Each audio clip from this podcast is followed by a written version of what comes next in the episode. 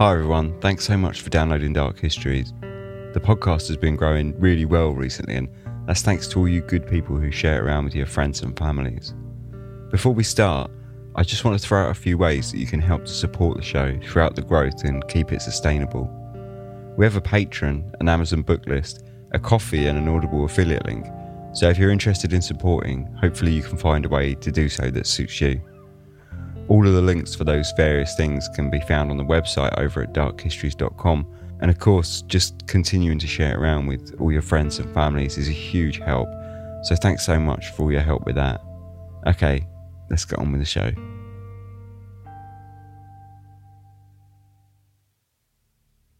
When the Altic farmhouse on the outskirts of LaPorte, Indiana, burnt down in 1908, locals thought it a tragedy that claimed the lives of three children and their heroic mother, who had died trying to protect them from the flames. During the excavation of the debris, the story flipped on its head as far more than the four bodies expected were eventually found.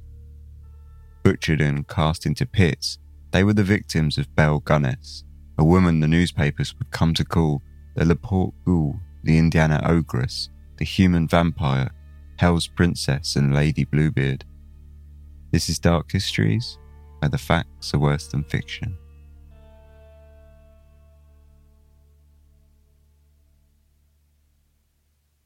Hello, welcome to Dark Histories, Series 3, Episode 13. I hope everyone is doing really well. I hope this finds you all in good health and enjoying the summer, if it's indeed summer where you are, I suppose. I sort of tend to forget that it's not, not everyone is sharing exactly the same weather as me. Um, but yeah, we've had like really nice sun here. So yeah, I hope you all had a great couple of weeks anyway, and you've all been enjoying yourselves. After the last couple of slightly crazy episodes, we're coming a bit down to earth again uh, with this one. It's quite a big one, I guess, and it's one that's been requested a few times, and I've kind of always meant to do it and just not got around to it. So I thought, you know, hey, it's sunny, it's summer, everyone's happy, let's do some murder. So before we start, I just want to say thank you to all the new supporters uh, on the Patreon. We've got Mickey, Paige, Kelly, Heather, Kelly, Carrie, Wendy, and Michelle. So thanks very much for joining up. Um, and thank you everyone who does support. It's it's amazing, and obviously, like I always say, it really helps. Um, thank you also everyone who left reviews in the month of June. That was amazing. The stickers should be kind of everyone should be receiving them or have received them by now. Hopefully, it was amazing how many people actually stepped up, and and it really has helped. So that that's amazing. So thank you very much for leaving a review. If if you if you did that, I promise I'll I'll not begged for reviews for too long now. So yeah, thank you very much. So without further ado, let's kind of crack on because I think this is going to be a bit of a long one. This one. So here we go. We've got Lady Bluebeard, Belle Gunness, and the Murder Farm. In 1880, Chicago was one of America's most modern cities. It had not been entirely by design.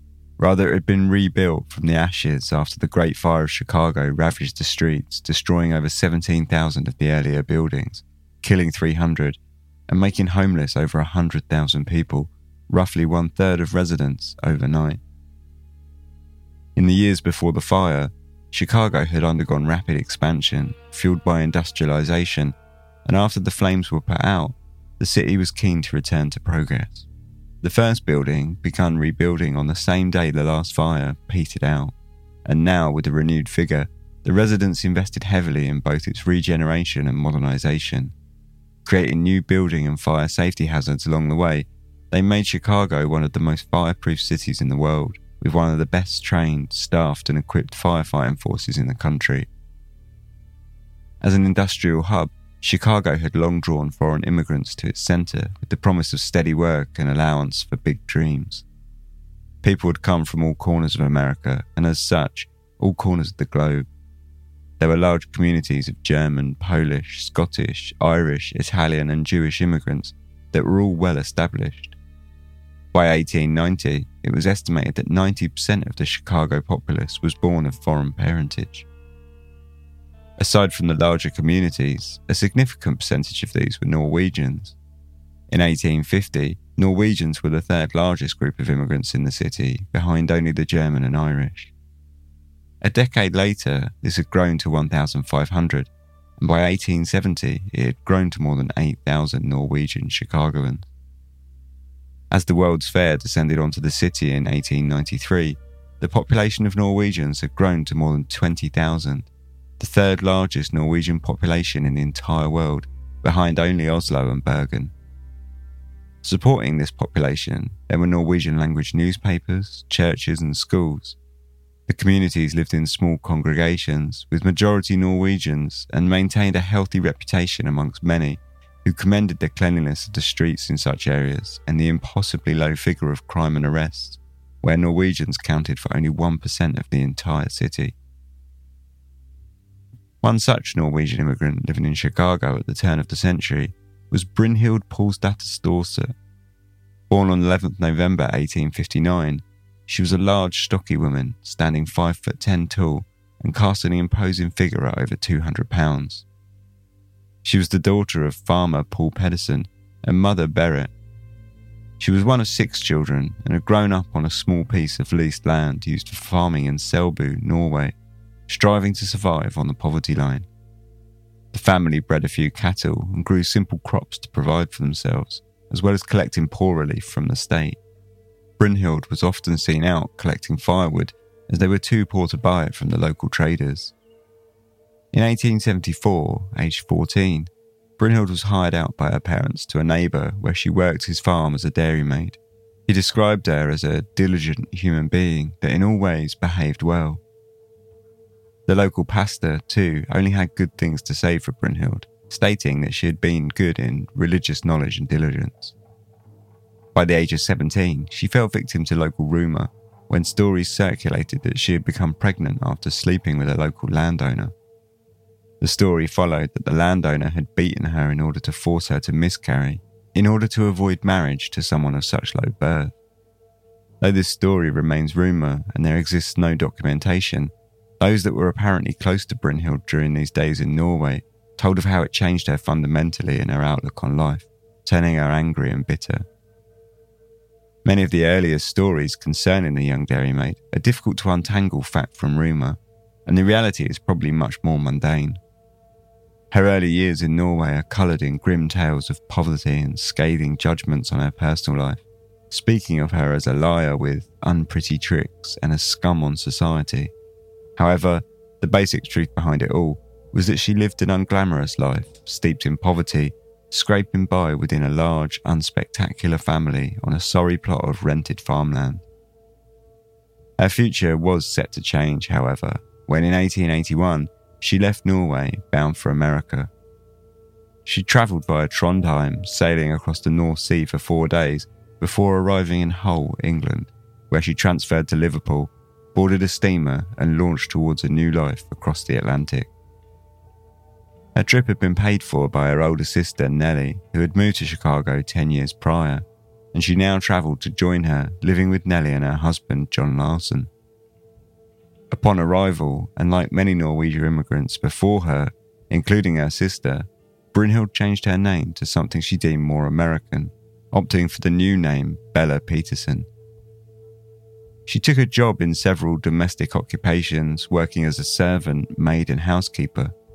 It was tiresome and unenjoyable work for Bella, but it sure beat her life back in Norway, and so she slowly settled into her new life in America putting her difficult upbringing surrounded by poverty behind her and replacing it instead with the promise of all the glamour on offer in the modern capitalist metropolis of the rebuilt Chicago.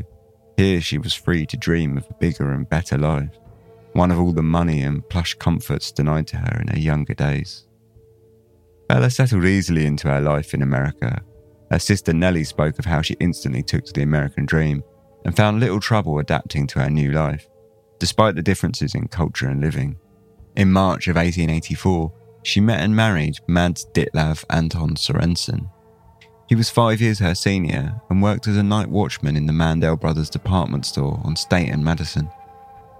The couple's early married life appears to have coasted by, making little waves. Bella was obsessed with children, however, it seemed their first attempts at creating a family of their own ended in failure. This caused what was to be a severe rift between Bella and her sister when, unable to conceive, she asked her sister Nellie to allow her to adopt their youngest child. Nellie flatly refused, and the pair broke apart, barely speaking ever again. Instead, in 1891, Bella and Mads adopted an eight month old infant girl named Jenny from their neighbours, the Olsen family. Mrs. Olsen was terminally ill, and following her death, Jenny's father offered her for adoption, though several years later, after he remarried, he attempted to regain custody of the child, but by this time, Bella was not interested in giving her over so easily.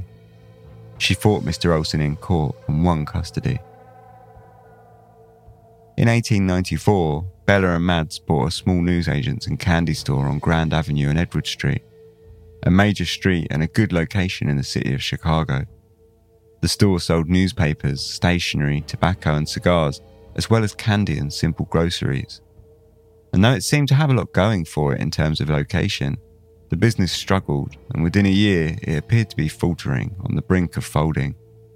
Perhaps, fortunately for Bella and Mads, it burnt down shortly after this downturn, and whilst the building still stood, it was completely gutted by the fire, which Bella claimed had been caused by an exploding kerosene lamp. The insurance company investigated the fire, and whilst they found no evidence of any exploding lamps, they still paid out, which, given the circumstances, was something of a win for Bella the pair sold the shop back to the brother of the original owner and moved out of the city centre into a small leafy suburb of Austin, where they settled into a slower pace of life and once again attempted to start their family. Between 1896 and 1898, Bella and Mads welcomed four new children to their growing family Caroline, Myrtle, Axel, and Lucy. Though documents do not state how many, if any at all, were birthed by Bella herself, or how many were orphaned to the family's care. Regardless of the four children, only two survived past infancy. Caroline died aged five months old of enterocolitis, and Axel died just three months old of hydrocephalus. In the 1890s, infant mortality rates were on the cusp of improving, though they were still severe, with 150 infants dying within their first year per 1,000 children born, and with rates in large urban cities they are even higher still. In 1897, Bella and Mads were visited by a representative of the Yukon Mining and Trading Company, seeking to enlist adventurous prospectors to send out west in order to find fortune for both themselves and the company. Bella was instantly attracted to this idea, and with a little coaxing, she persuaded Mads to sign up for a year's service whereby he would be contracted to prospect for gold mines from April 1st, 1898 to 1899. For his efforts, he would be paid a good wage along with a quarter of all profits made by any mines he discovered during his contract. The company would also pay Bella a sum for the inconvenience of removing the breadwinner for a year and furnish them with shares in the company. On their part, Bella and Mads needed only to invest an upfront sum to cover one year's supplies, along with a promissory note for $700, using their house as collateral. This wasn't a small investment by any stretch, and it equaled around $20,000 by today's standards. However, it was merely a drop in the big dreamy ocean that Bella imagined for the wealth that awaited them in their future. The get rich quick scheme naturally turned out to be a scam, however, a fact the couple only found out when Mads went to meet his transport to take him out west months later, and no one showed up.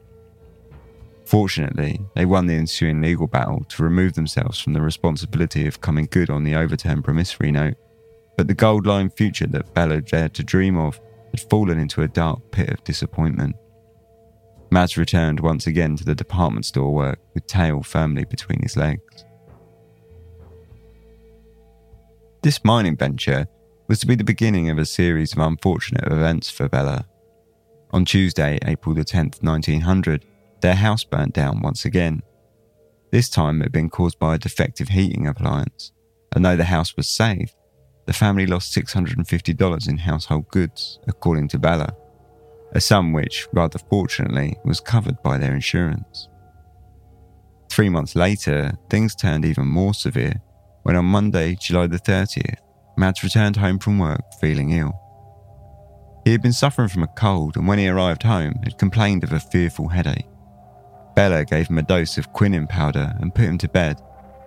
She went downstairs to make dinner, and when she later returned to check on him, she found him lying fully clothed on the bed, not breathing and entirely lifeless. Bella summoned the family physician, Dr. J.C. Miller, who arrived and declared Mads dead, with the cause being cerebral hemorrhage. When he asked to check the paper that Bella had used to administer the quinine powder, Bella claimed to have tossed it out into the trash, and nothing more was mentioned. Rather fortuitously for Bella, the timing of this grim event could literally not have been any better. If there was ever a good time to die, Mads had hit it perfectly. He had previously had a life insurance policy with one company, but had recently switched it over to another. As one policy ended, the second was set to begin Monday, the 30th of July, just so happened to be the exact date of the transition, and as such, Bella was able to claim on both policies, making a cool $5,000, 2000 from the first and 3000 from the second. In total, it was a windfall worth over $150,000 today. In her vast torment and grief, she quickly made about finding a more upmarket home to live in that would better fit her moneyed widower status. She wrote a classified ad to be published in the local papers, seeking a new property, and was duly contacted by the owner of a 48 acre plot with large 13 room farmhouse in LaPorte County, Indiana. Sad as I'm sure she was, Bella wasted no time in spending her dead husband's life insurance money. She snapped it up and promptly moved to the not so humble plot. Upon moving to LaPorte, Bella once again changed her name. To her new neighbours, she introduced herself as Belle, a name which she took on officially from this point in time, only using Bella to sign on for official paperwork. The house she had bought was known locally as Altic Place and had been built by one of the founding fathers of LaPorte County, John C. Walker, for his daughter. After the Civil War, the family saw fit to leave the county, owing somewhat to their southern sympathies and the large old place passed through several less than reputable hands, playing host to a gang of criminals for a time and later a working brothel. By the time Belle moved in, it had passed through several more hands, and the history of the place had, for the most part, fallen by the wayside to all but the more elder locals. Belle set about the place, working on the farmland. The neighbours must have found her somewhat curious, the large woman traipsing around her property, it was still a time period when men did the men's work and women were absolutely not to get involved in such mucky tasks. It is possibly through this lens that the following description of Belle was written by one of her new neighbours. She was a fat, heavily featured woman with a big head covered with a mop of mud coloured hair, small eyes, huge hands and arms, and a gross body supported by feet grotesquely small. Whatever they thought of her, Belle apparently paid it no mind. It was certainly true that Belle was a large woman, and though this rather unattractive description of her was fairly accurate, it didn't seem to affect her relationships very much. By 1902, Belle had met and remarried Peter Gunness. Peter had known Belle back in Chicago in 1893 when he had rented a room for a brief period in Belle and Mads' house. He had emigrated to America from Oslo in 1885, and though he had returned to Norway after lodging with Belle, he had later returned to America, living in Minneapolis, where he had married and had two children Swanhild, born in 1897, and a second daughter born in 1901. Unfortunately, his wife had died during the birth of their second daughter.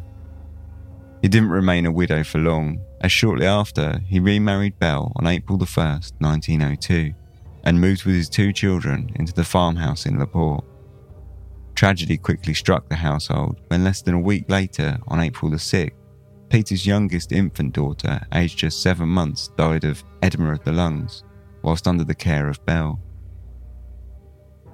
Belle's fantastic run of bad luck continued into 1902 when, on December the 16th, her new husband Peter met with a spectacular accident with a sausage grinder. At 3am in the morning, Jenny, Belle's adopted daughter, who was by now 12 years old, woke the Swan Nicholson family, their nearest neighbours, by banging on their front door, seemingly in some distress. Mr. Swan opened the door to see Jenny standing on the porch, holding a stove poker in one hand and clearly out of breath. Mama wants you to come up, she puffed. Papa's burnt himself. He woke his son, and the pair went back with Jenny to the Gunness household. When they arrived, they found a hysterical Belle sitting in the kitchen whilst Peter lay on the parlour floor in his nightshirt, his face covered in blood. Mr. Swan sent his son to collect help immediately, and he rode off to collect the county coroner, Dr. Bowell. By the time Swan returned with the doctor, Peter Gunness had been dead for some time. Dr. Bowell inspected Peter's body, lying sprawled out on the floor. His nose was broken and he had a large wound on the back of his head. His first impression was that Peter had been murdered. Confused at the situation, he returned to the kitchen to question Belle and find out what had gone on in the house. Belle explained to the doctor that Peter had gone to the kitchen to collect his shoes, which he had kept by the stove to keep them warm. As he had bent over to pick them up, the meat grinder, which was kept on the top shelf, had fallen down onto the back of his head, and as he had fallen from the blow, he had overturned a bowl of hot brine which had been resting on the counter, scalding his neck. The whole thing seemed very suspicious to Dr. Bow. The neighbour, Albert Swan, too, found it difficult to swallow. As he returned home with his father that night, he voiced his opinions, though Mr. Swan quickly shut him down, telling him to not say anything of the sort, as it might be trouble for Mrs. Gunness. The next day, Dr. Bow carried out a post mortem examination. He noted that there was no evidence of scalds or burns, but that Peter's nose was lacerated and broken, showing evidence of severe blows. His head showed the most severe wound, which featured a laceration through the scalp and external layer of skull about an inch long, situated just above and to the left of the occipital protuberance. Dr. Bowell recorded the cause of death as shock and pressure caused by the fracture. Unhappy with the situation as it stood, he called for an inquest, which was to be held at the Gunness house two days later on Thursday, 18th of December. The papers, meanwhile, were treating the death as suspect, reporting rather vaguely on the affair. Mystery and sudden death. Coroner Bow is making investigation of the death of Peter Gunness, who died early yesterday morning. Gunness's widow said her husband arose at 11 o'clock Monday night to go outdoors. He went to the side of the kitchen stove to get his shoes a minute later, he was bleeding from a deep wound in the back of his head, which is alleged to have been made by the falling of a sausage grinder. He was able to get back to bed, but offered no explanation of the affair, and at three o'clock yesterday morning, died. Another local paper wrote of Peter Gunness's death as just another crime in a growing list of violent crimes that had swept Laporte throughout December, calling it a carnival of crime. Peter's death was marked as mysterious circumstances, and as much as Bella might testify that Peter's death had been an accident, it seemed that not many were buying the original story of a sausage grinder simply falling off of a shelf. And whilst Bella herself was never implicated in the stories printed, all chalked it up to a mysterious crime. During the inquest, Belle was called as a witness, where she laid out a description of the events that night. All at once, I heard him calling.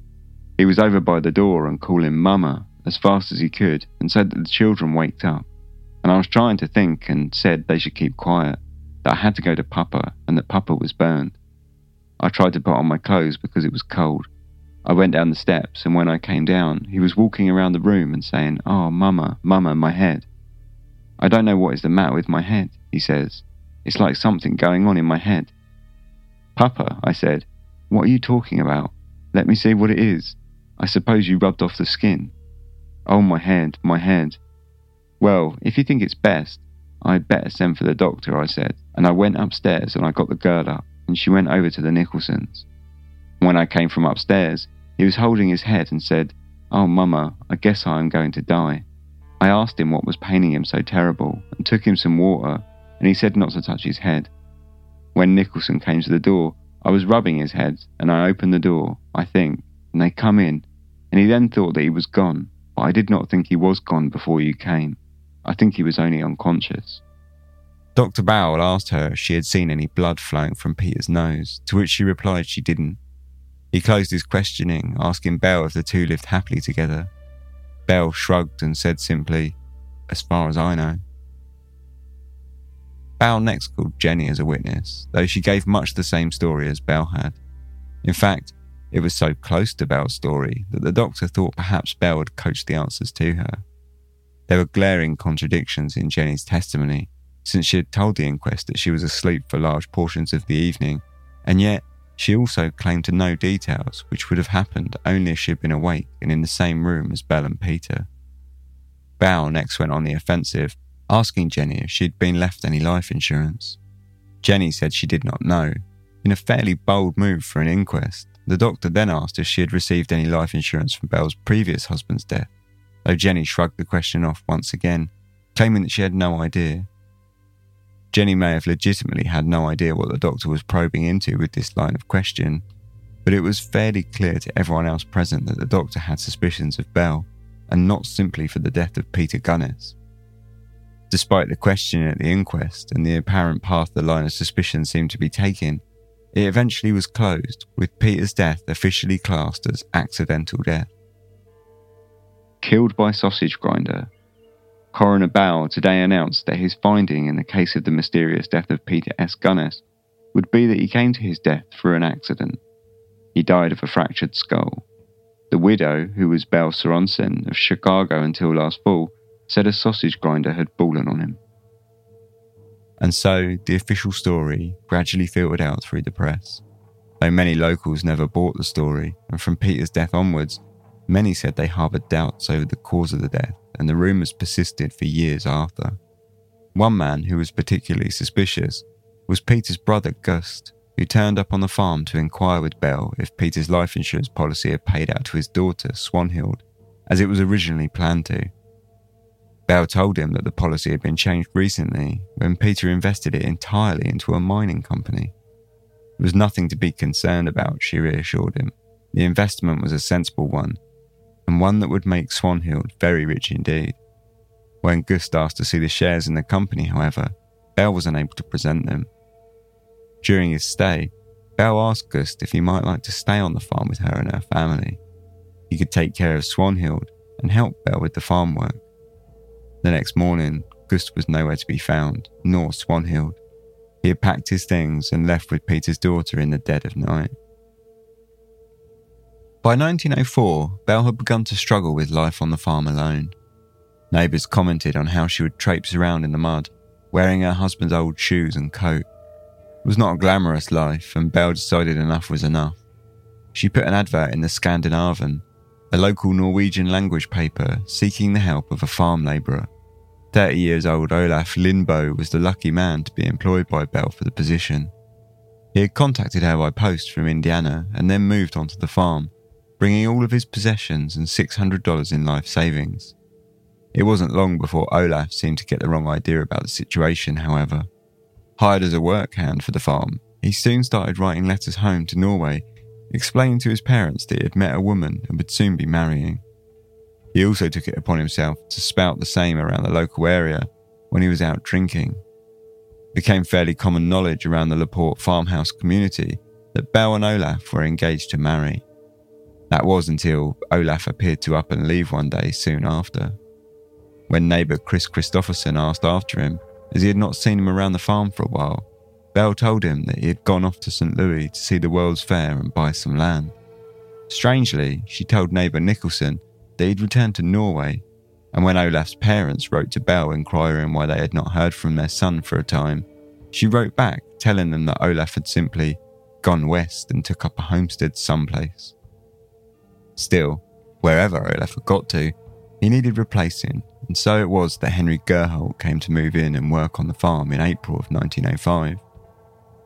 Henry wrote to his family in Norway, telling them how he had moved in with a kind woman on the most beautiful farm in Laporte and was being treated as if he was one of the family. Things seemed to work out well with Gurholt, but once again he disappeared in August without a word. When Belle asked her friend again, Chris Christopherson, to help out in his place, she told him that he had gone off to Chicago. Christofferson thought it better not to question why he had seemingly left all his belongings behind, including his coat, which Belle was now wearing as she traipsed about on the farm. After Henry Gurholt's disappearance, Belle once again took to the classifieds, placing an ad for company.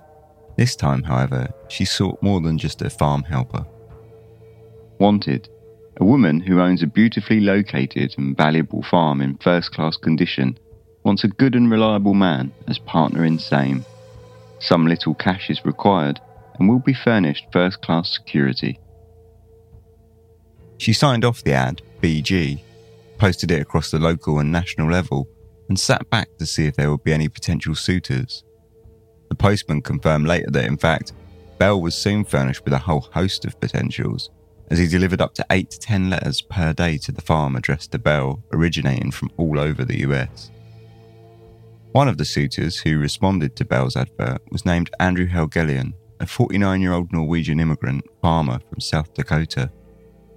He had struggled with life in the States and he often pined for his homeland. His past had been fairly rocky as he had spent time in prison for robbing a post office in Minnesota and then, in a somewhat drastic measure to conceal evidence, decided to burn it down. Clearly, the plan didn't work. Nowadays, however, he was a new man.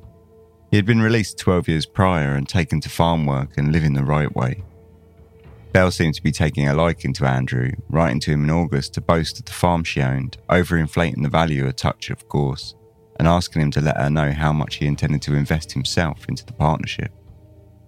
In the next letter to him, she wrote of how the area was full of millionaires who had previously invested into their land, of how idyllic the climate was, and of how she had decided to pick him as her suitor out of over 100 men. Come quick, she wrote. Take all your money out of the bank and come as soon as possible. Whilst Belle continued to communicate with Andrew Helgelien, life on the farm became fairly hectic. Emil Greening had moved in and began working on the farm as a labourer, and at the same time, potential suitors were arriving almost weekly to visit Belle and attempt to prove their worth. Many of them were introduced to Andrew as cousins, though none of them stayed for any length of time. Strangely, Emil did take note that not all of the men left with their belongings, and Belle was gaining quite a collection of trunks that they would leave behind in their apparent haste to leave. There was, he said, an entire room in the house dedicated to storing the trunks and left behind clothing.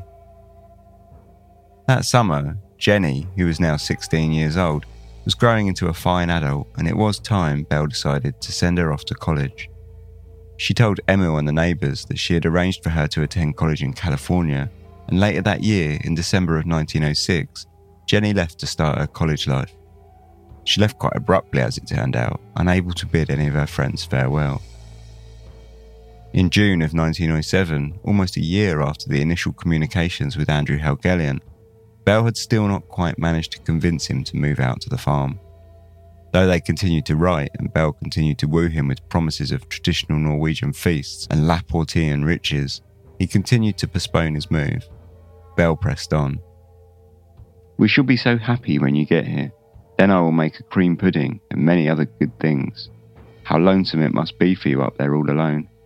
You must hurry and come to me as soon as you can. You have been there long enough and worked hard for many a day, and now you must take it easier for the rest of your days. June also saw Emil Greening quit his position as labourer and move out of the farmhouse. Belle employed Ray Lamphere in his place, a local whose family had at one time had great sway in the local area. His father had been the schoolteacher, politician, and justice of peace, but had turned to drink and eventually squandered away his position, reputation, and money. Ray suffered a fair amount for his father's misadventures, and though he was a skilled carpenter, he too had later fallen to drink and was fairly keen on going out at night, getting hammered, gambling away any money he had, and on a good night, spending his winnings on prostitutes. It wasn't long after he moved in that he began repeating a similar, albeit more lurid tale as the earlier Olaf. He spread rumour about town that he and Belle had become lovers and of how she would come to his room at night. This strange situation between labourer and farm owner lasted until January, when at long last Andrew Helgelien decided he would make his big move to Laporte. Belle wrote to him explaining that he should keep the move a secret. In fact, she had insisted on this for some time, of how their correspondence and subsequent future relationship was to be kept secret for just the two of them alone. When we get all settled, we will have your dear sister Anna in Lebanon visit us, but my dear, do not say anything about coming here, then the surprise will be so much greater when she finds it out. It is so much pleasure to keep this secret to ourselves and to see how surprised everyone will be when they find out. She also insisted that he sell everything he can for cash and to sew it all into his underwear. repeating once again that it would be really best if he did not tell anyone where he was going.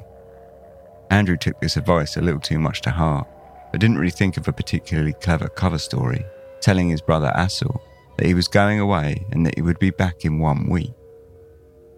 When Andrew showed up in the farm on January the 3rd, 1908, Belle quickly relegated Ray Lamphere to the barn in the yard, giving Andrew Helgelien his room and demanding that Ray not speak to Andrew.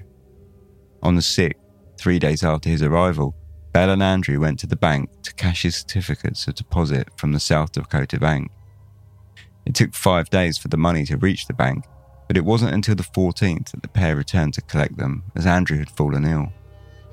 The deposits totaled $2,839, around $75,000 today, of which Belle insisted they take in cash. Now their happy home life and fortuitous future could finally start, or at least that was the plan. But that night, Belle sent Ray Lamphere to Chicago to meet Belle's cousin John, a horse trader. If he didn't show up for whatever reason, Ray was to stay overnight in Chicago and meet him the next morning. Ray did as he was told and travelled to Chicago, but after John didn't show, he decided that it was still early enough for him to return home and he really didn't fancy staying out all night in Chicago.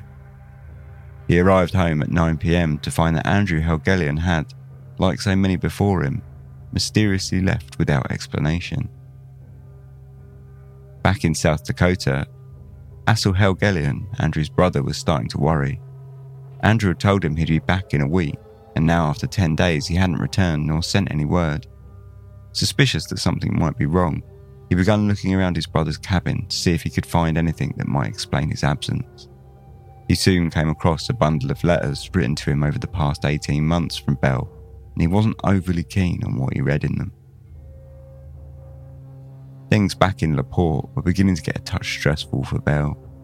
Ray Lamphere was becoming more and more of a pain, and in February, she let him go, running him out of the farmhouse one night. And when he came back to collect his belongings, she pointed a pistol at him, threatening him until he left. She then wrote a letter to the local law enforcement, Sheriff Smutzer, complaining that Ray was harassing her she hired Joseph Maxson as Ray's replacement, but even with the increased presence of another adult on the farm, Ray continued to bug Belle.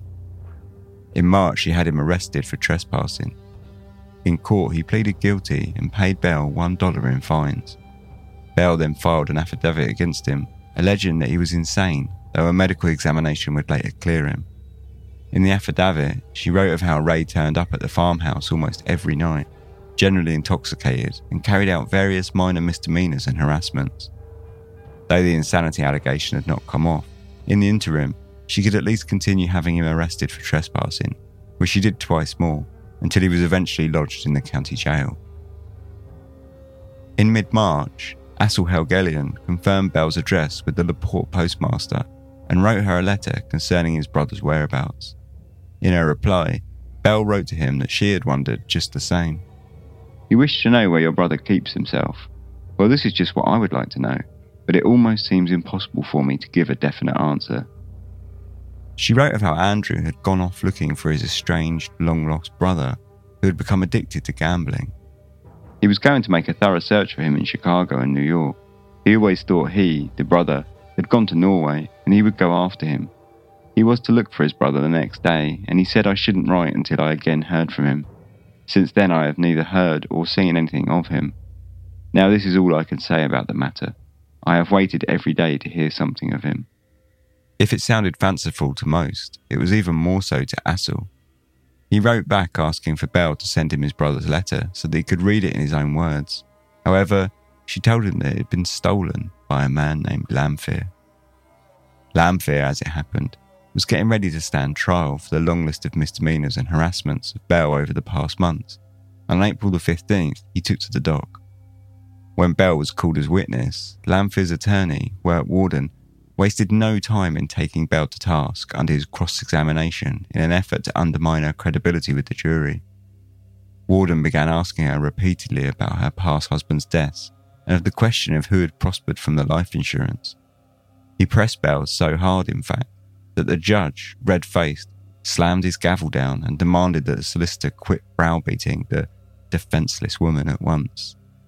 Lamphere was eventually found guilty and charged $5 in costs, in total $19.01.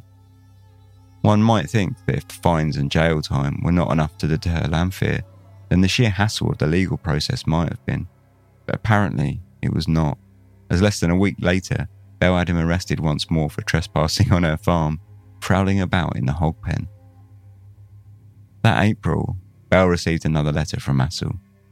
He wrote to tell her that he was coming to Laporte in order to see if he could track down his brother. Belle wrote back that she would be happy to assist him in any way that she could. With Lamphere arrested once more, Belle started to tell anyone that would listen that she feared for her life and that she was concerned that Lamphere was going to burn down her farmhouse. She disseminated the rumour throughout the town that he had been threatening her for some time now, and she was nervous of what he might do. On Monday, the 27th of April, she visited her solicitor and told him that she would like to ensure her last will and testament was in order, as she was fearful of Ray, who had been threatening her life, and she wanted to make sure that everything was in good shape, just in case anything happened. In her new will, she left all of her property to her children, Myrtle, Lucy, and Philip. If one or more were deceased, then their share would be split among those left alive. If, however, all three were dead, then their entire estate would be left to the Norwegian Children's Home of Chicago. She left the solicitors, took the will to the bank where she placed it in her safe deposit box, and made a cash deposit of $730. After she left the bank, she went to the grocery store and bought some candy, cake, and a toy train, telling the shop clerk that she wanted to give the children a treat. She also bought a large amount of groceries and two gallons of kerosene. After shopping, she went home, had dinner, and retired with the children and Maxson to the parlour. By 8:30 p.m., Maxson went to bed as he felt unusually tired. As night fell on the Gunness farm, quiet peace fell across the 48 acres. The still night was broken abruptly in the Clifford household as Ella Clifford woke to prepare breakfast before her husband went off to work. It was gone 4 a.m. when she looked out of the window in the dusky sunrise, when she noticed flames and billowing black smoke pouring from the Gunness farmhouse. Ella immediately alerted her husband to the situation, along with her son and brother in law. All three men rushed over to the farm in time to see Joseph Maxson hacking into the front door with an axe. Maxson had awoken just in time to escape his bedroom minutes before the ceiling had fallen in, and now he was trying to get his way back through the front door in order to rescue Belle and the children. The four men grabbed a ladder and propped it up against the side wall to see if they could check in the children's bedrooms. Although they managed to catch a glimpse into the room, they could see no bodies. Mr. Hudson, another neighbour, arrived shortly after, half dressed. His description of the house when he got there was a bleak picture for anyone left inside, with the entire building ablaze and the east wall ready to drop to the ground. With nothing left for them to try and do, the four men stepped back and watched the house burn ferociously until Maxson rode off to alert Sheriff Smutzer.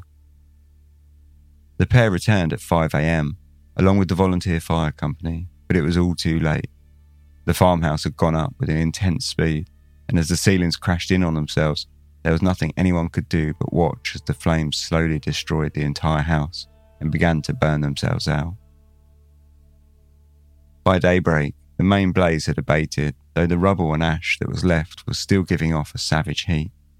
The four men, along with a crowd of onlookers, worked to pour water over the ashes to try and cool them down enough for them to be inspected. One of the first curiosities to be noted were the signs by the cellar door of a concentrated blaze, which led the firemen present to believe that the fire had been man made and more than likely an arson. The rumours immediately began flying through the crowd. Some whispers spoke of how Belle had started the fire by herself, but many who were aware of Belle's earlier concerns with Ray Lamphere instantly jumped to the conclusion that Lamphere was the primary suspect. One of the many who speculated on this line of thought was Sheriff Smutzer, who had had to witness the ongoing feud between Belle and Lamphere firsthand for the past several months. He assigned his two deputies to bring him into the station. By the afternoon, the ruins of the house were an ugly scar on the large plot, with just three blackened walls left standing, scratched into the sky.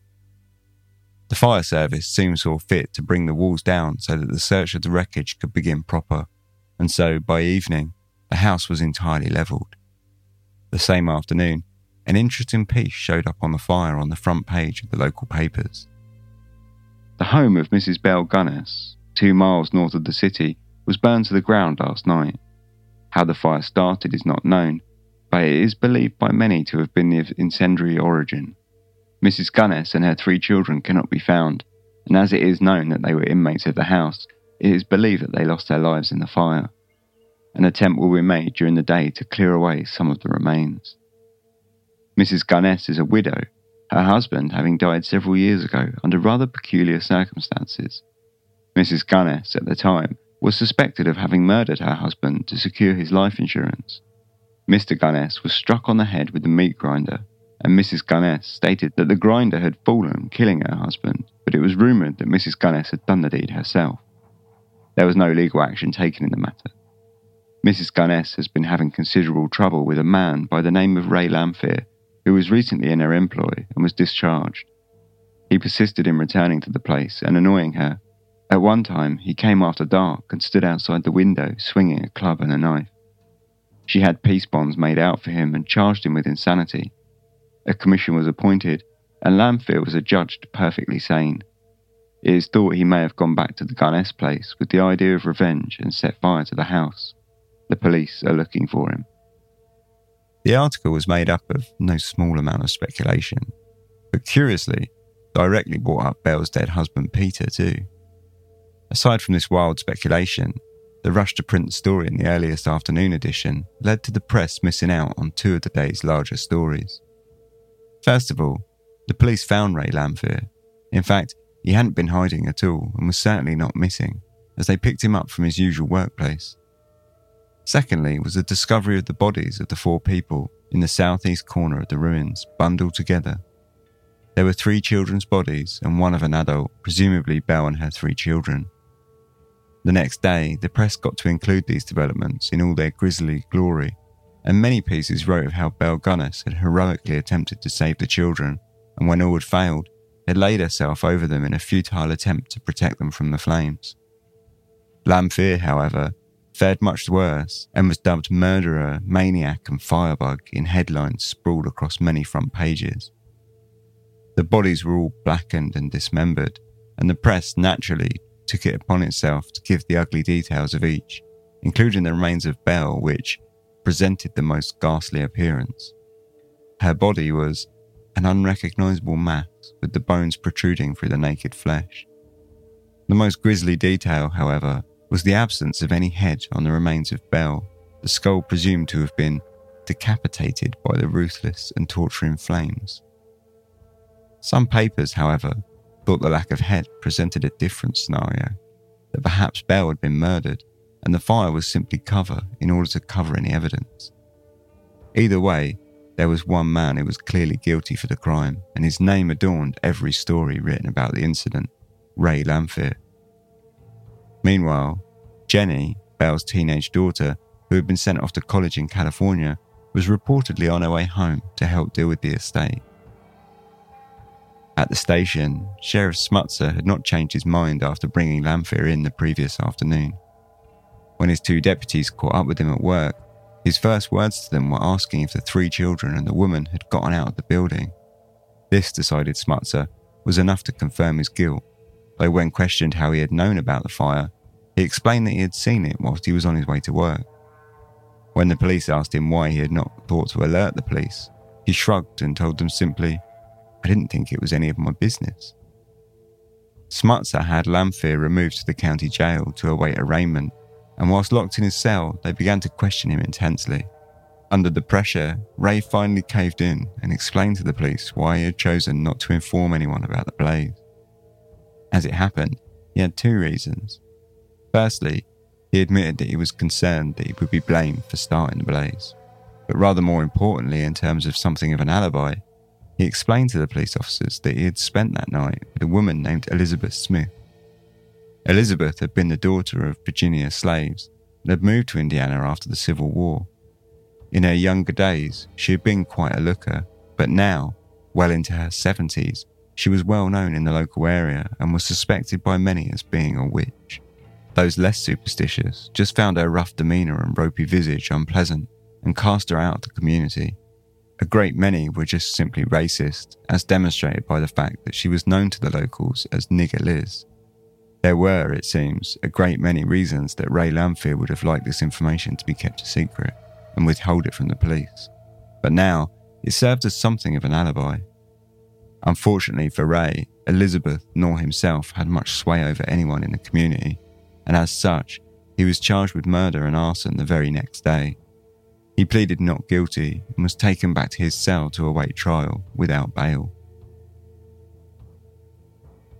That evening, the inquest took place and heard witness from the three neighbours who arrived at the property shortly after the blaze started and Joseph Maxson. Maxson testified that by the time he had gone to bed, the wood stove had been put out and that no kerosene lamps were ever left burning overnight. The remainder of the inquest was a pretty straightforward affair. Sheriff Smutzer had his man as far as he was concerned, and most of the press and legal officials seemed to agree. The post mortem report on Belle Gunness's body confirmed that the head had been removed before death, and all agreed that it had somehow managed to burn clean off in the fire. As the week drove to a close, several people descended onto the farmhouse ruins. Nellie, Belle's sister, arrived with their two adult children to take care of the bodies and have them transferred to Chicago for burial. Mrs. Olander arrived on Friday. A stranger to Belle, she was Jenny's blood sister, and though they had never met after Jenny's adoption, she had on occasion kept in contact with her long lost sister. She had not heard from Jenny since she had left for college in California, and upon reading of the Gunness house fire in the newspaper, she wondered why Belle had decided not to leave any of her estate to Jenny in her will. Jenny, of course, was reportedly still on her way, though reports were that she had gotten married and her honeymoon was holding up her arrival. Finally, Assel Helgelien was also due to arrive that weekend. He too had seen the story of the fire in the newspapers and decided that he needed to get out to La Porte if he had any hope of finding his brother Andrew. The Gunness farm was about to be at the tip of a probing group that was set to uncover a rather different story surrounding Belle in a very public way. On Sunday, May the 3rd, most of the people on the farm had become disinterested and left. There had been no new discoveries of Belle's skull and no interesting debris found. The only people left sifting through the ashy rubble were Joseph Maxson and neighbour Daniel Huston.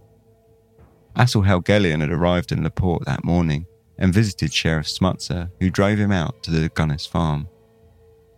Looking over the ruin, he joined the two men in sifting through the remains in the vain hopes that he might find some clue as to his brother's whereabouts.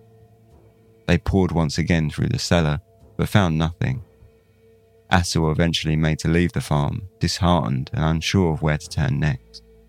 Though as he reached the boundary of the yard, a thought struck him and he turned back to speak with Maxson once more. He asked Maxson if he was aware of any plots that had been dug on the ground recently. It wasn't a particularly happy train of thought for Assel, but one that he needed to ask. Maxson thought for a minute before confirming that yes, there had been. He had dug several pits in the hog pen recently for trash to be dumped and covered over. The three men walked over to the hog pen and began digging. The air filled with the foul stench of rotten decay, and Maxson explained that Bella told him she had buried fish and tomato cans out there. Once their spades hit three feet down, however, they uncovered far more than fish and tomato cans. The tip of Assel's spade hit something soft, and the rot in the air grew unbearable. Looking down into the pit, he saw a torn gunny sack filled with the petrifying remains of a human. The three men carefully excavated it and laid it out in the barn. The body was dismembered and in poor shape, but it was just recognizable to Assel as his lost brother Andrew. Maxson left the men on the farm and rode to fetch the sheriff along with the coroner Charles Mack. When they arrived upon seeing the body, Smutzer asked Maxson if he knew of any other pits like the ones that they had just dug through. With a grimace, he confirmed that yes, he thought it very possible that he did. As the group began digging around the plot, a veritable medley of torsos, limbs, bones, gunny sacks, and rotting items of clothing was soon uncovered. By the end of the afternoon, the men had uncovered what the coroner presumed to be the body of two men, one woman, and one adolescent female. All four bodies were butchered and cut up into at least six pieces, though the coroner quickly confirmed that an exact cause of death could not initially be confirmed owing to the condition of the remains. They all appeared to have been brutally butchered before being buried. The three adults were impossible to ID at first, but the adolescent woman had tufts of matted blonde hair that gave her away to anyone that had known the Gunness family. It was the body of Jenny, Belle's eldest daughter, whom most believed to have been studying at college in California. Upon the discovery of the bodies on the ruined farm, the story of Belle Gunness exploded. In international newspapers, headlines wrote of the Gunness murder garden, and all talk of Belle as a heroine dying whilst attempting to save her children was quickly swept aside. She was now the arch priestess of murder, and mentioned in the same sentence alongside Jack the Ripper. Ray Lamphere was wheeled out of his cell for a press conference in which he was asked if he knew anything about Belle Gunness, the murderer. There were things I noticed, he told them. I guess they were more serious than I thought. By the 6th, the remains of nine bodies had been uncovered, along with more than a dozen pairs of men's shoes and various miscellaneous other bones. The yard was mapped out and probed, concentrating first on softer areas that appeared to have been recently turned over.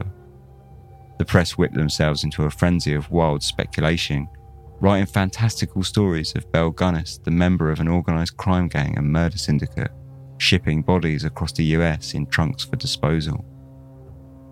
Naturally, it was all entirely baseless, but many of the stories alluded to one fact that did stick in the minds of many. It was very possible that Belle was still alive. If the head was missing, how did anyone know that the body in the house was that of Belle's at all? The rumours spread like wildfire, and the mayor of LaPorte, Lemuel Darrow, was quick to react, telling the press There is only one solution to this mystery. Mrs. Gunness enticed all the people here for the purpose of getting their money and then murdered them.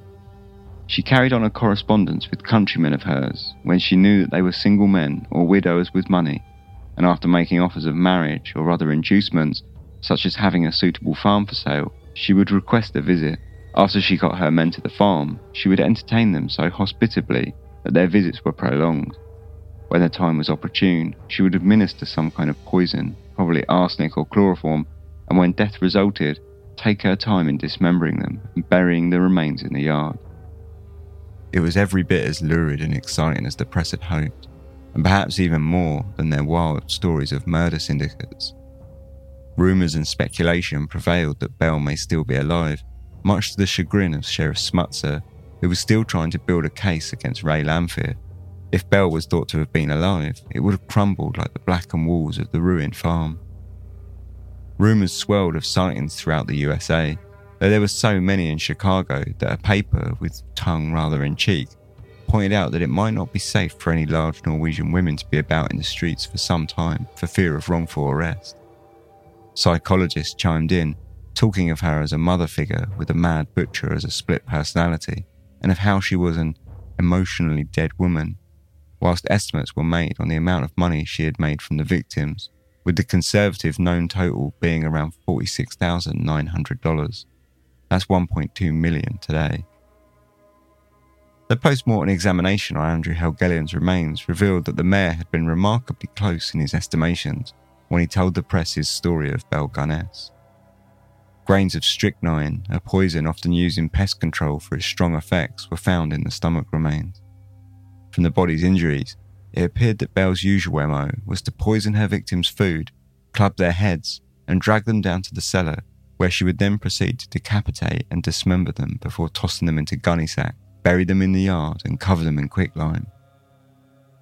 The whole thing was almost too exciting to bear for residents all across the states, who now flocked into LaPorte to get a look at the murder farm for themselves. On the following weekend, all of LaPorte's hotels were fully booked, with many setting up makeshift beds in the hallways for reduced rates. Special trains were put on by the rail company to ship people out to the farm and many papers estimated a crowd for the Sunday to be around 10,000 people. They were wrong, as the actual total was thought to be between 16 and 20,000. Papers spoke of the day as having all the atmosphere of a country fair or political rally, with vendors selling food and drink. Picnickers were laying out blankets alongside decaying pits of filth, and there was a vendor selling pink ice cream and cake, whilst photo cards of the bodies were sold for souvenirs. The newspaper report on the next day naturally sought to moralise the congregation, whilst at the same time printing wild speculation on the identity of the adult female body in the cellar. It was now being widely reported that she had stolen the body from a local cemetery in order to fake her death, and whilst it had no basis in fact, it mattered little to an unscrupulous press that routinely faked stories. The same article printed an illustration with Belle Gunness's head pasted onto a spider's body, sitting on a web that held photos of all her confirmed victims. Somewhat amazingly, the police set to work the following Monday, the 11th of May, in order to continue their search of the property. Even more amazingly, the entire place had not been stripped clean by looters and scavengers the day before, and they found eight men's watches and the remnants of a book on anatomy in the cellar wreckage, but still no skull. The skull of Bella had become rather a sticking point for Sheriff Smutzer, as his entire case on Ray Lamphere was pivoting on him murdering Belle. To this end, he employed the services of Louis Schultz, a veteran gold prospector, to sift through the wreckage to see if he could find anything of the skull, or as had recently come to light when Smutzer had spoken to Belle's dentist, any sign of Belle's false teeth. Smutzer, under advisory of the dentist, was led to believe that if Belle's head had been perished in the flames, it was more than probable that her denture, which had been made of porcelain, would have likely survived. If they could find the denture, they could, he decided, prove that the body in the cellar was that of Belle. On the opposing side, Ray's attorney, Wirt Worden, was not shy about his own theories, and he issued a statement to the press to counter the stories against Lamphere that were being printed daily. There are two reasonable theories as to the cause and origin of the fire. One is that Mrs. Gunness, thinking that Lamphere may have discovered things that would incriminate her, and knowing further that Assel Helgelien was coming to make an investigation, sought to cover up all evidence of her crimes and escape with her own life, if possible, and that she, in carrying this out, murdered the three children, placed them on the cellar floor with the adult corpse that she had found, and fired the building and escaped. The other theory is that Mrs. Gunness, foreseeing the culminating of events upon the arrival of Helgelien, decided to end her own life and at the same time cover up all evidence of prior crimes, and to do so, killed her own children, fired the house, and committed suicide. In either event, Lamphere, as I firmly believe, is innocent of any crime. He is simply a victim of circumstance. On Tuesday, the 19th of May, Louis Schultz came up with the goods.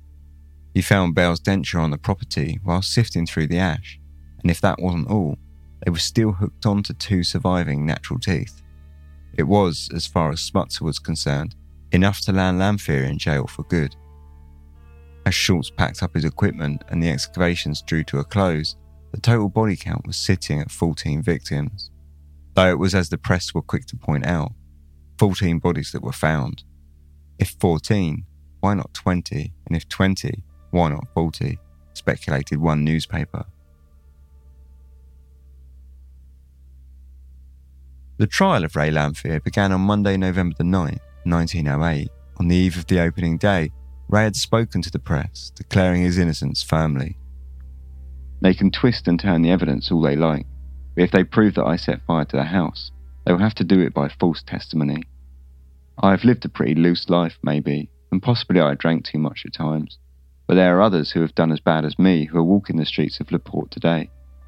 I know nothing about the house of crime, as they call it. Sure, I worked for Miss Gunness for a time, but I didn't see her kill anybody, and I didn't know that she had killed anybody. In the opening statements, the prosecution stated that they had solid evidence that the body in the ruins was that of Belle Gunness. Namely, this was her denture and a set of rings found on one of the charred hands, and that they could prove without doubt that Ray Lamphere was the man who had set the house alight. The first witness to be called was the coroner, and Wirt Worden wasted no time in going to town on the prosecutor's witness in his cross examination. By the time the coroner had left the stand, Worden had had him admit that he had not been present when the bodies were found, that he couldn't state if the arms were attached or not, that he didn't weigh the body of the adult woman, that he didn't know at first that there was even a question as to the identity of the body, that he couldn't say that if there had been vertebrae missing, and that he didn't examine the spine with any care at all. He said that he couldn't tell if the legs had been cut off or burnt off, and that he didn't know if the head had also been burnt off or cut off, and that he couldn't positively state that the jawbone reportedly found was even that of a human. In fact, he admitted with a distinct lack of patience in his voice that he was not even sure that it was a bone at all. The afternoon saw the three autopsists who conducted postmortems on the bodies to take the stand where more damning evidence for the prosecution came to light. They stated that the height of the adult woman had been around 5 foot 4, a full 6 inches shorter than Belle herself, and that the remains weighed a mere 73 pounds.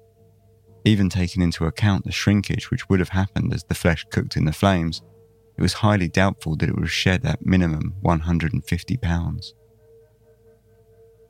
The second day proved to be a little bit more promising for the prosecution when they called Belle's dentist to the stand, who confirmed that the denture was that of his own making. He also confirmed that the two natural teeth still attached to the denture could not have been pulled out with their crowns still attached, and confirmed to the court that, in his professional opinion, the teeth had been severed from the mouth of Miss Gunness through burning. The final witness called was Sheriff Smutzer, and he gave the court a dramatic retelling of the lengthy saga and ugly history of Belle Gunness and Ray Lamphere. It was a damning statement and seriously undermined Lamphere's character to the jury. Next came the turn of defence, and Worden, in his opening statement, told the court that he firmly believed that Belle had plotted the entire house fire, subbed in a body, and escaped still alive. His entire case rested on the fact that Ray Lamphere had nothing to do with the fire, he was simply a victim of circumstance. The defence first called neighbour John Anderson, who gave testimony that in the days leading up to the fire, he had seen a large woman on the farm that he had never seen before, nor since in the company of Belle. Next came Joseph Maxson, who told the court that he had been standing next to Louis Schultz at the time that he had professed to find a denture. However, he stated now that he saw Schultz pull them from his vest pocket rather than out of the pile of filtered ash. It was a curious statement and one which could and probably should have been followed up by recalling Schultz. However, the prospector had left town after the first day of the trial and no one was able to track him down. Finally came the turn of Worden's key witness. Walter Stanley Haines was a leading toxicologist and had received the stomachs of the bodies found in the ruins in order to test them for poison.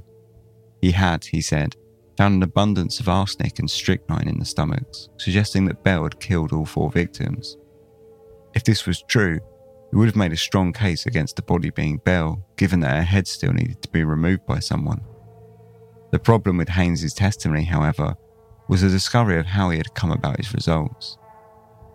It turned out that by the time the stomachs had reached him, they were in such a poor state of putrefaction that he had, wait for it, mixed them all together into some unholy mush and then tested them for poison.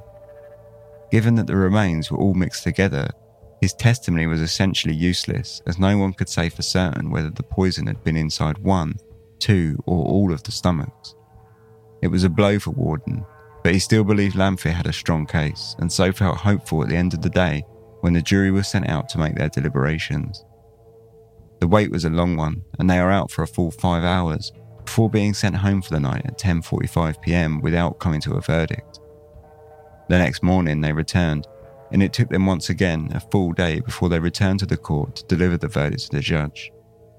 Curiously, Ray Lamphere was found guilty of arson, but not of murder. He was sentenced to an indeterminate sentence between 2 and 21 years and given a $5,000 fine. That evening, he was interviewed in his cell. It could have been worse. I don't have any particular complaint. The evidence was pretty strong against me, so I'm willing to take my medicine. Sure, I was hoping for an acquittal, but my conscience is clear, and that helps some. Wirt Worden, Ray's attorney, was somewhat less apathetic about the ordeal, and he slammed the verdict as ridiculous and vowed to fight an appeal for the case. The problem was, Ray had no money for an appeal, and so the case against him fell quiet, and Ray got on with serving his time, with the hope that he would be out in just a couple of years. It wasn't to be, though, and on the night of the 3rd of December 1909, Ray died in prison, aged 38.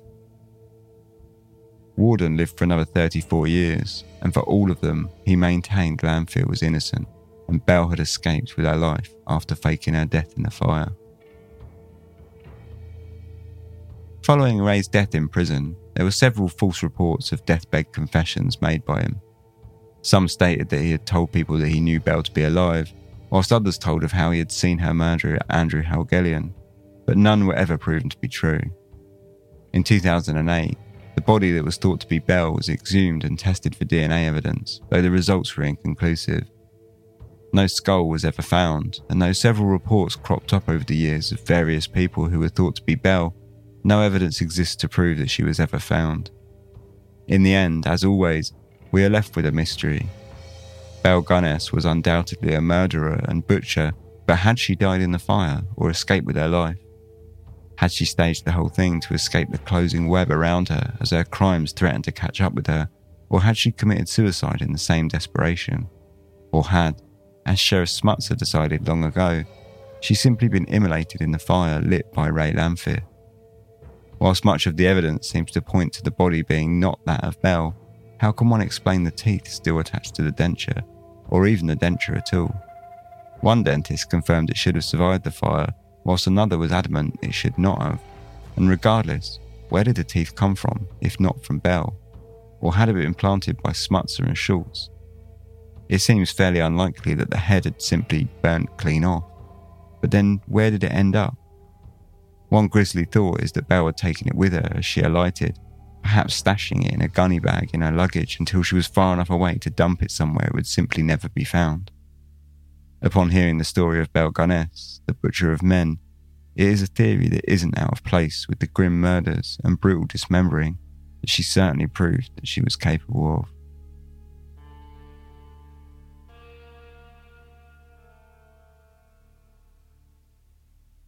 So there we have the story of Belle Gunness, ladies and gents. Back to earth with a grim piece of serial killing.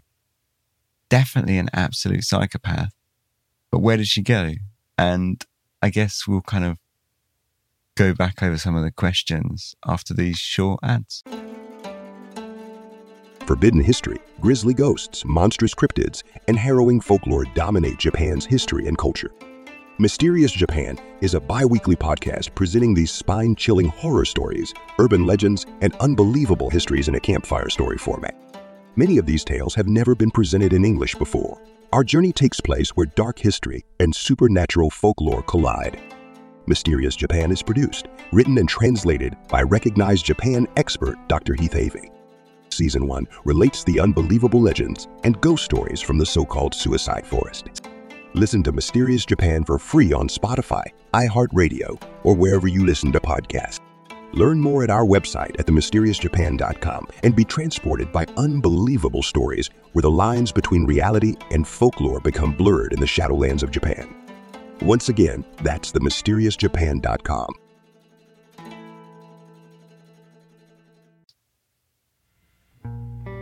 Thanks for listening to Dark Histories. This podcast is entirely independent and funded by myself and listener support. So, in order to do that, we need to, you know, run a few ads. So by that end, we've become an official affiliate with Audible.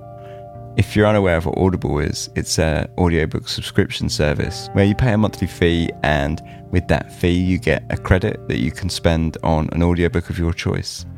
It's actually quite a good service and I'm a member of it myself, so I'm quite happy to have it as a kind of advert in Dark Histories, despite the fact I don't really like adverts because I just think it's a, a good service that's a decent value for money. The basic deal with Audible is that you get a credit once a month that you can spend on an audiobook. And if you cancel, you keep all your books, which is quite nice. They don't take any of your stuff away. Um, you, I, I routinely start and stop my subscription when I when I don't need to use it, basically, and all my books stay there. They have an app on iOS and Android, and I do believe Windows as well. So you can always listen to it on any device, and they all sync up as well, which is pretty handy. If this sounds at all interesting to you and you're interested in trying it out, then head over to audible.com forward slash dark histories, and you can get a one month trial where you get a free audiobook of your choice. At the end of the trial, if you don't like it or you think it's not ready for you, you can cancel it and you can keep your free audiobook. And by using our affiliate link, we get a small kickback in the process, which helps to support the show. So it's win win for everyone, really. So if you are interested, that link again is audible.com forward slash dark histories. Or if you prefer, go to darkhistories.com, check out support, and you'll find a link there that leads directly to the trial page. Thanks very much. Ads are a pain in the butt, right? Of course, you can hit that 30 second skip button, and that's all cool. But a much cooler way of skipping the ads is to sign up to the Dark Histories Patreon. You get a bunch of different benefits for doing so, including ad free shows, access to early release episodes, the full back catalogue of bonus episodes, including the live stream archive and all the other bonus content. You get access to all my research notes for each episode, and you get the added bonus that you're actually a part of the show, helping to keep it independent and sustainable from as little as $1 a month. So if you think that might be something you might be interested in doing, hop over to darkhistories.com and you'll find the support page with all the details to get involved. Thanks very much for not skipping this and giving my hard sell a listen. Let's get back to the show. Welcome back. See, that was Belle Gunness. It's a really popular story, I think, and one that since I started Dark Histories has been requested several times. So I hope it was enjoyable. And, and you know, you, if you were one of the people that requested it, I hope you enjoyed it. It was definitely a great story for me. I, I really enjoyed reading about it and looking up through the old papers on it and stuff because it's one that I knew the story of, like the over the overarching story, but I never really looked into. So it was quite interesting for me I, I, to kind of really get in there and, and, and sort of find out more of the details. But my God, she was an absolute psychopath terrifying woman. There were a couple of pieces in there that just cracked me up. Firstly, it was when her brother in law turned up to get Swanhild, the child, after Peter's death. And she said to him, you know, like, oh, why don't you stay on the farm? And he sort of like noped out of there really quickly, just took the kid that night.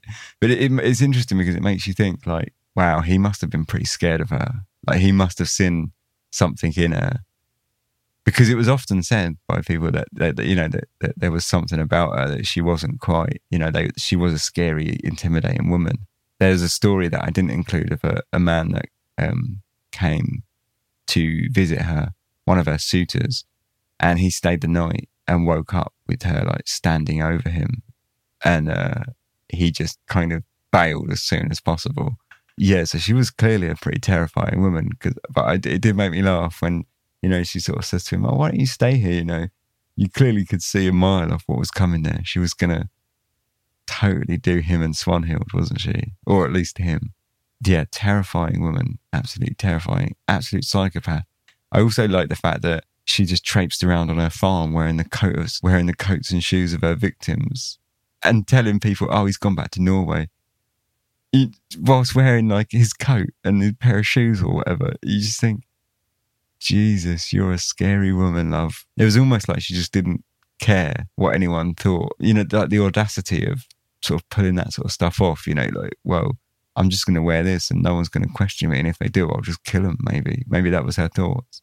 I also like the fact that, you know, the, the web sort of, you could sort of visually see the web closing in around her as the story went on, with Assel particularly sort of getting on the front foot. And this kind of closing in of people that were asking sort of difficult questions of her. You know, so Assel and all those guys start sort of descending upon La Porte.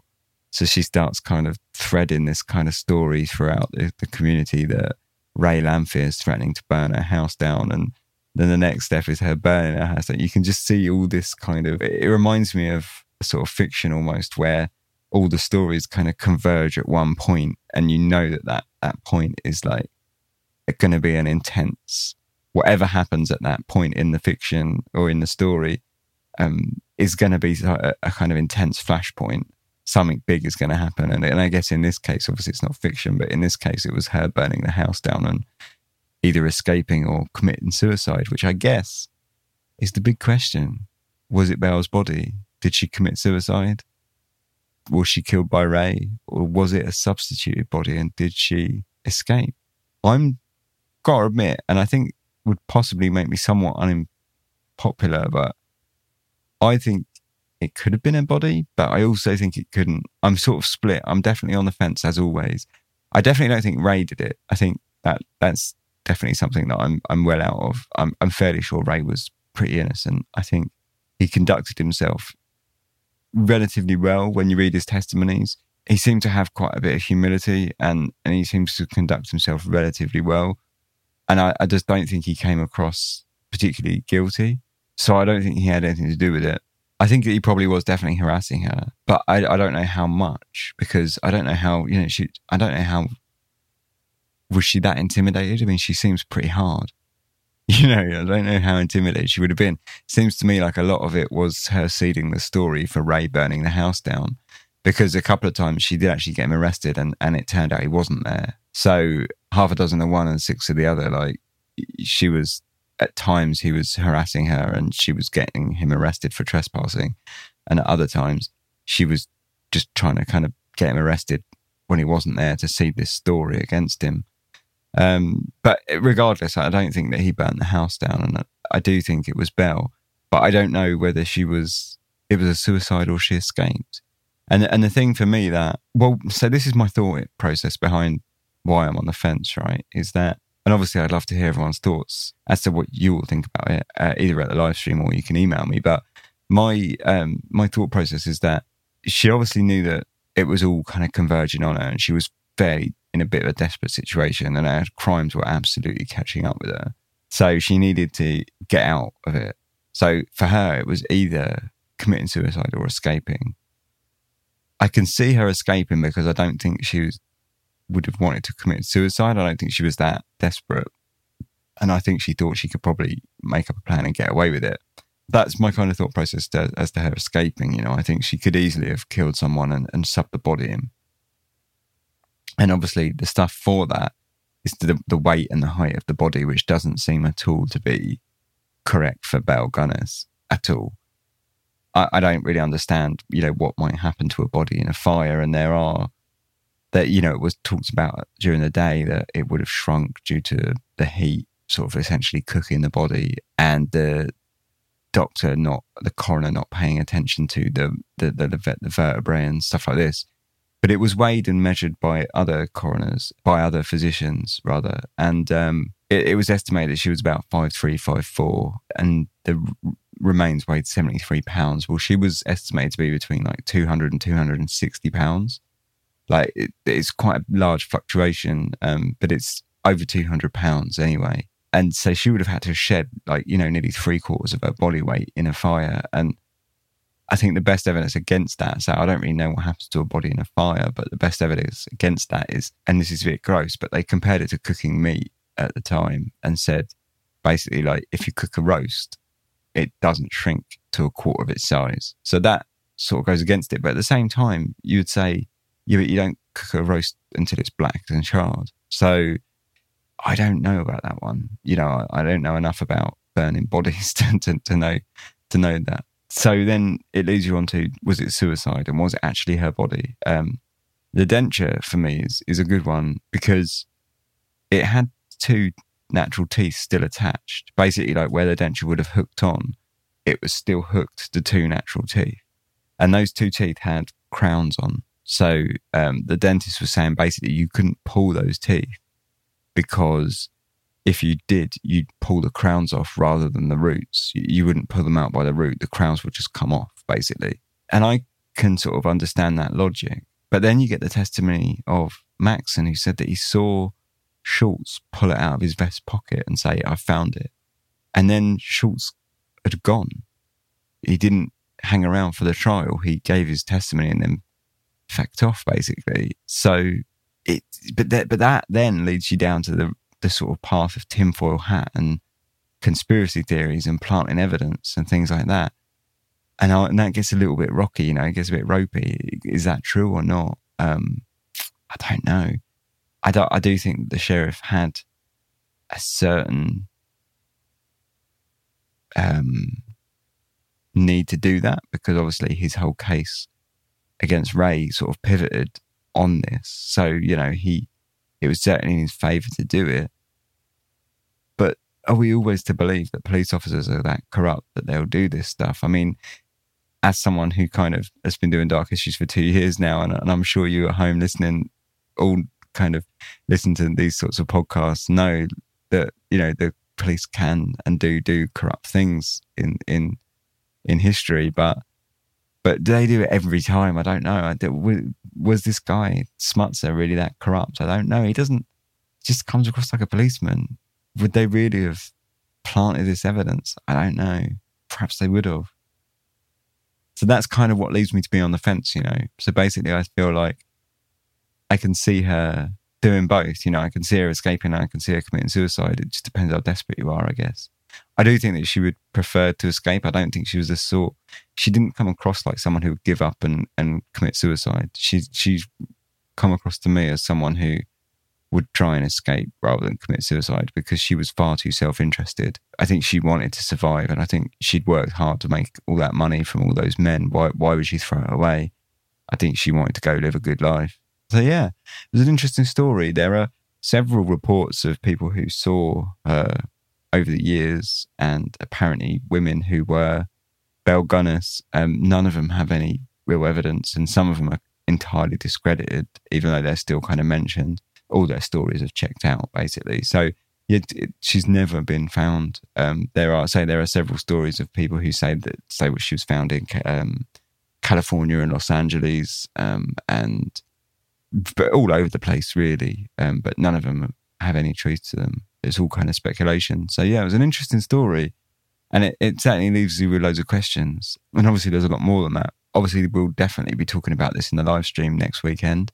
So if you want to come along to that, that'll be on YouTube. Check out uh, darkhistories.com and you'll get links to all the social media, which I'll post it on. And also, you might want to pop into our Discord, which is a kind of really cool community we've got going. Everyone kind of talks about various, not necessarily dark histories related things, but a lot of kind of weirdness and sort of uh, mysteries and true crime and, and a lot of Sasquatch talk um, and things like that. So if you want to sort of jump in. Yeah, and, and obviously that's that's helpful for to, because obviously all of the events and things like that that like like the live streams and such are always posted on there. So yeah, if you want to know about that, say follow all our social media or jump on the Discord or both. But either way, you can find the details for that on darkhistories.com. You can also contact me there. That's uh, contact at darkhistories.com for the email or just go to darkhistories.com and you'll you'll find links to everything like contact and all social media and the community. And also you'll be able to find links to support the various ways that you can support the show if you can support at all, because you know it'd be really helpful if you can. But if not, no worries. It's coming up to the second anniversary of Dark History. So just quick, want to say over the next coming weeks, we're going to be doing like a vote for various categories for people over the last year to vote on. So it will be kind of like uh, who is the biggest bastard out of the dark histories, and, and people can vote on who they, their biggest bastard for the last year was, and things like that. And there's going to be like various categories to vote on. That's going to be happening over the next kind of month or so. And then at the end of that, I'm going to be putting together a second anniversary episode. Um, and if you would like to come on and present the episode with me, get in touch and let me know because basically I would like to make it like a community made episode where we all kind of make it together. And each kind of category, I'm thinking to get like a, a guest presenter to come and help me present that kind of category. And, and, and those guests are you guys if you're interested. So, yeah, if, if you'd like to come on and help me kind of make that show, just get in touch, contact at Dark Histories. All you need is uh, you know, a tatty microphone, a pair of like headphones that attaches to your phone, whatever. We'll do a Skype call and, and I'll record it and, and pretty it up and make it sound good. And you know, hopefully, um, yeah, it'd be good fun. So yeah, if you want to do that, do that. That's the end of that. I'm going to stop sort of chirping on. If you want a review, that'd be amazing. Loads of people reviewed last month. Be nice to carry that on. So yeah, if you'd like to review, drop a review somewhere. That'd be cool. If you can't do that and you'd like to support, that would be cool. Darkhistories.com. You'll find everything there. If you can't do that, don't worry about it. Just keep listening. The live stream will be next weekend. If you can make it to that, come along. They're good fun. They're total carnage. They, we rarely stay on topic, although I can see this one staying a bit more on topic. But yeah, they're kind of loose. No, no real hard structure to them. It's just a nice chat with everyone. You, you, and everyone is free to come on the stream as well. You just click a link and it chucks you straight in. Um, and you can actually come on the stream. So you can either type in the YouTube chat or come on the stream and, and talk. It's always good fun. So yeah, that'll be next week. Say all that stuff will be on social media. If I don't see you then, I'll see you in two weeks. So, in those two weeks, I hope you have a great time. Take care, stay well, enjoy the summer. Uh, if it's not the summer where you are, enjoy the winter. wrap up warm, I guess, and take care. I will see you all soon. Thanks for listening. I hope you enjoyed it. Sleep tight.